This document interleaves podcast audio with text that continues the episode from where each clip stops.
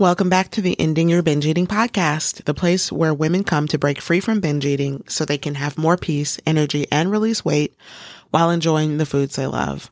Today we're talking about the one principle that guarantees that food freedom will eventually manifest for you.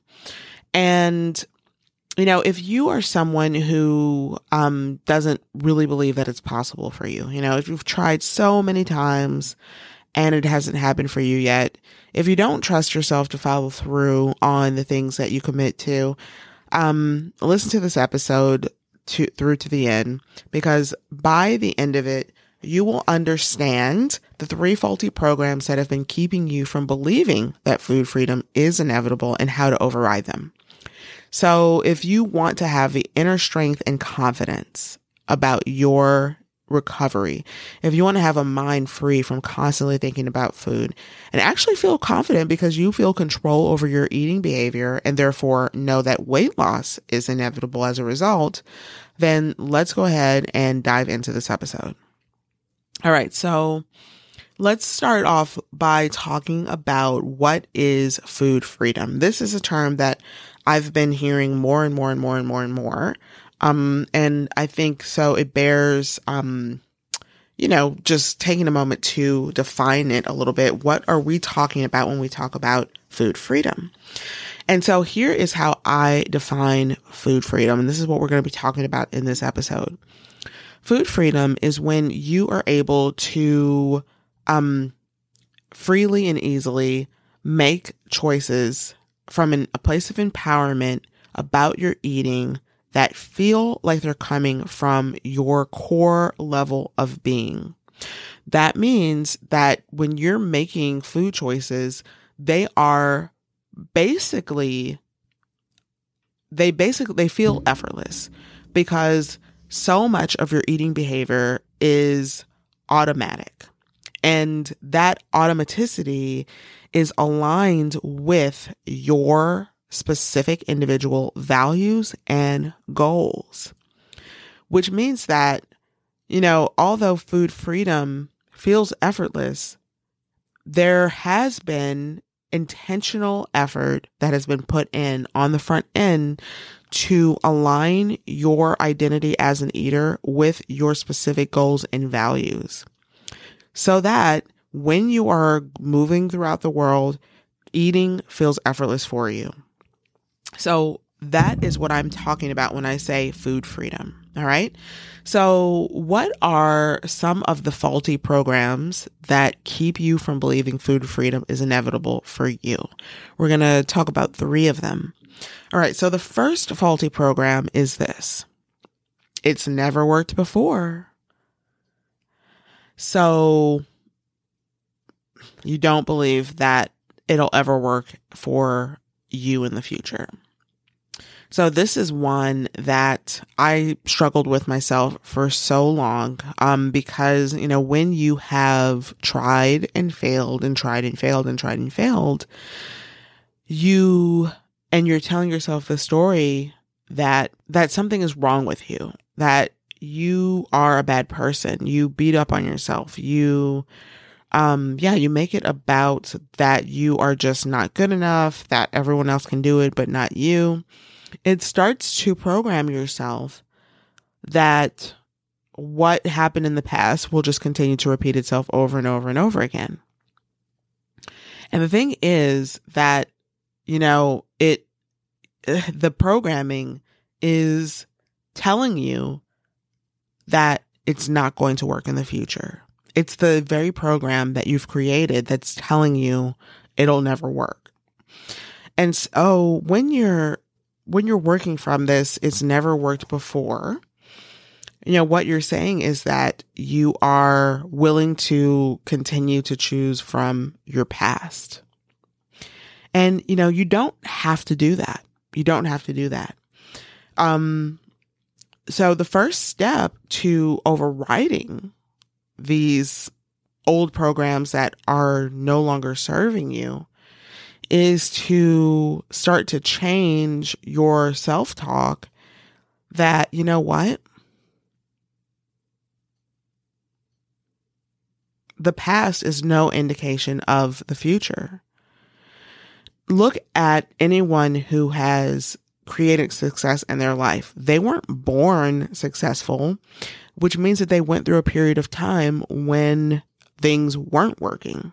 The reason, the very fact that they are considered successful is because they went from not being successful to having success in their lives. So, you know, it's not a matter of things just like, you know, it's not a matter of past experience. It's a matter of your ability to learn. And the thing is that we have neuroplasticity. We have the ability to learn and to change and to grow. So, you know, it's a matter of what are you going to focus on? Are you going to focus on the past? Are you going to focus on your capacity to learn new things, to learn a different way? When you focus on your capacity to learn, then that helps you to be open to something new, something that you haven't tried, something that you haven't seen before. And the people who are relentless and frankly stubborn and just keep on trying something new, those are the people who eventually get what they want. Or the people who are just plain stubborn. I use that word as a word that I love um, when it comes to growth to, you know, to um, bettering yourself because it's so much less um, hoity toity, so to speak, you know? And it really speaks to just persistence, you know? When we just persist um, until we get it, that is it's it's just so overlooked, you know, just simple persistence, just keeping going until you get the thing that you're that you're trying to get. So that's the first one. You know, going from telling yourself, okay, well, it's never worked before, so why bother? To, you know what? I can learn. I can learn anything and I'm willing to learn. All right, the next faulty program um is I can't imagine it. Now, this is one that I've heard a lot. You know, when I'm having conversations with women who have struggled with binge eating for, you know, for most of their lives, for 30, 40, 50 years. When I ask you to imagine your life in six months to a year, imagine yourself having food freedom. What happens for you? Does your brain shut down? Do you feel anxiety? Do you feel fearful? Um, does your mind automatically start going to what you don't want? If so, these are totally common, um, reactions to that question. So many times we've spent so much time thinking about what we don't want that that is what our automatic um that is the what automatically happens in our brains. And so, you know, I can't imagine it. I can't see it. Um, number one, you know, not all of us are visual, so you're not always going to be able to have pictures in your mind about it. Um, so it might be more of ha- having a feeling, um, you know, feeling into it. And if you don't have that, if you can't bring up a feeling or a pictures or, you know, imagine it, that's okay. Instead of trying to imagine it for yourself, look at, you know, think about somebody who does have it. Imagine someone who does easily, you know, do the things that you want to be doing. So, like if it's someone who easily eats when they're hungry and stops when they're full, maybe it's someone who just really enjoys their their food but doesn't um seem to overindulge. Maybe it's somebody who naturally just eats healthy and enjoys it. You know, what are the things that um you see the person who has a relationship with food that you want doing? And look at it from their perspective.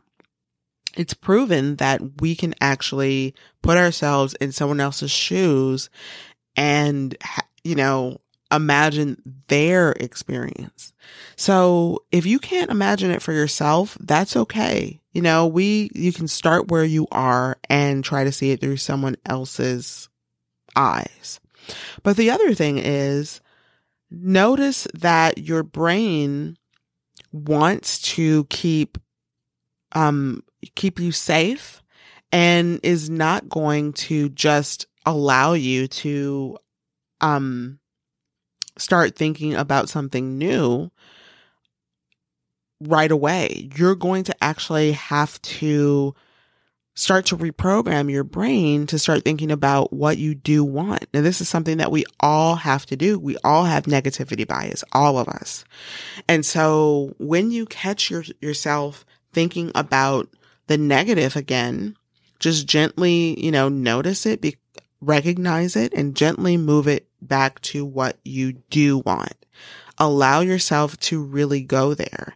And I find that this is one of the most uncomfortable things that, you know, those who, who, uh, struggle with emotional eating, um, who I call aware food prisoners, this is one of the most challenging things for us to do because it is so uncomfortable to imagine life being actually easy and fun and joyful and good all the time.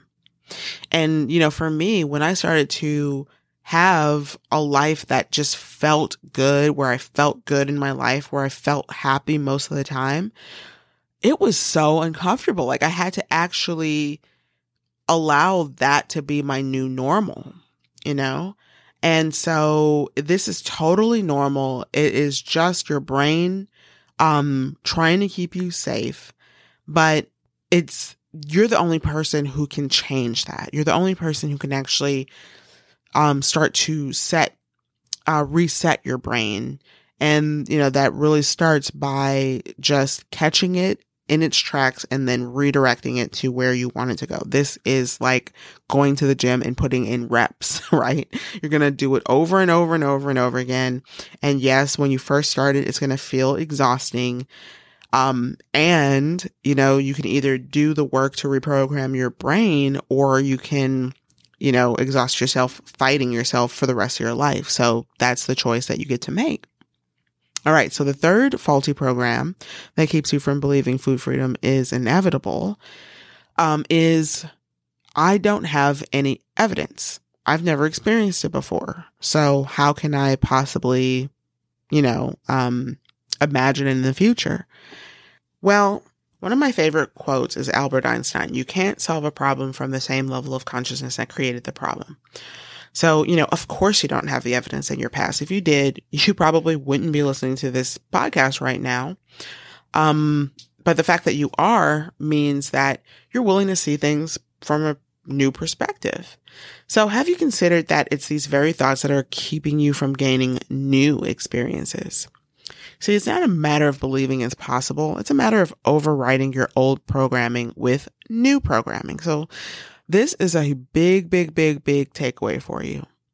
Your beliefs are learned. They're learned. And so the key principle that I want for you to take away from this episode is this. Anything that has been learned can be unlearned. So the first step to make achieving food freedom inevitable and this is um, coming from you know the methodology that I created, the embodiment method, is that anything that can be learned can be unlearned. So just like a computer cannot do what it hasn't been programmed to do, you must have the correct programs to have success.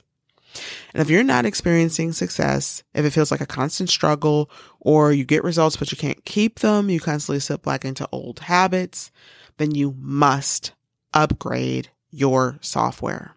This is exactly why the first step that I uh, teach my students in the embodiment method is integrated identity. To begin intentionally rewriting the scripts and programs that have been running in the background, metaphorically slowing down your operating system and sabotaging you from your goals. And you can literally begin today um, by doing this never allow yourself to entertain a thought about what's not possible for you again. Just don't allow it, you know? Um, be relentless about stopping those thoughts about not believing in its tracks because now you realize that that belief is simply a learned idea that you repeated over and over and over again until it became a belief for you. And the longer you repeat that idea, the more you entrench it in your brain and reinforce it in your identity. So if you want to get started reprogramming your beliefs today and make food freedom inevitable for yourself, stop allowing yourself to continue thinking that just because it hasn't happened yet means it can't happen. So the simplest way to reprogram yourself is through repetition, consistent repetition. All right. And of course, if you want to streamline this process and get support as you do the work, I'm here to help. Just DM me on Instagram and I'll reach out with an application link to make sure that um, I can get you the best results and we'll hop on a call and talk about if it is the right fit for us. Okay. For both of us. Um, so today we talked about the three faulty programs that keep you from believing food freedom is inevitable for you and how to override them. So belief number one, um, or the faulty program number one is it's never worked before. Um, the next one is you can't imagine it. And the third one is not having evidence for it or having experience before. And so we talked about, you know, the one principle, um, to override all of these programs is your beliefs are learned. Anything that has been learned can be unlearned. So when you're willing to learn and to learn the skills and tools that will give you the new programming, that new software, um, to build your identity on. That's when you make your own success with food freedom inevitable. Thank you so much for listening. I'll catch you on another episode of the Ending Your Binge Eating podcast. Bye.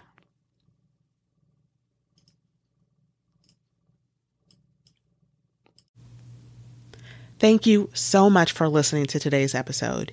If you have gained any value from this episode or from the podcast in general, then I would really appreciate it if you would leave a review on iTunes. It is such a big help. It helps me to reach more people.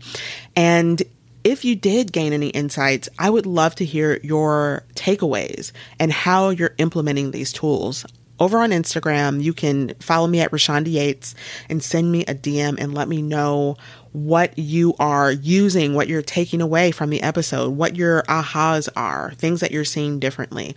I love having conversations with you over there. And until next time, I'll catch you on an episode, on, an, on another episode. Bye.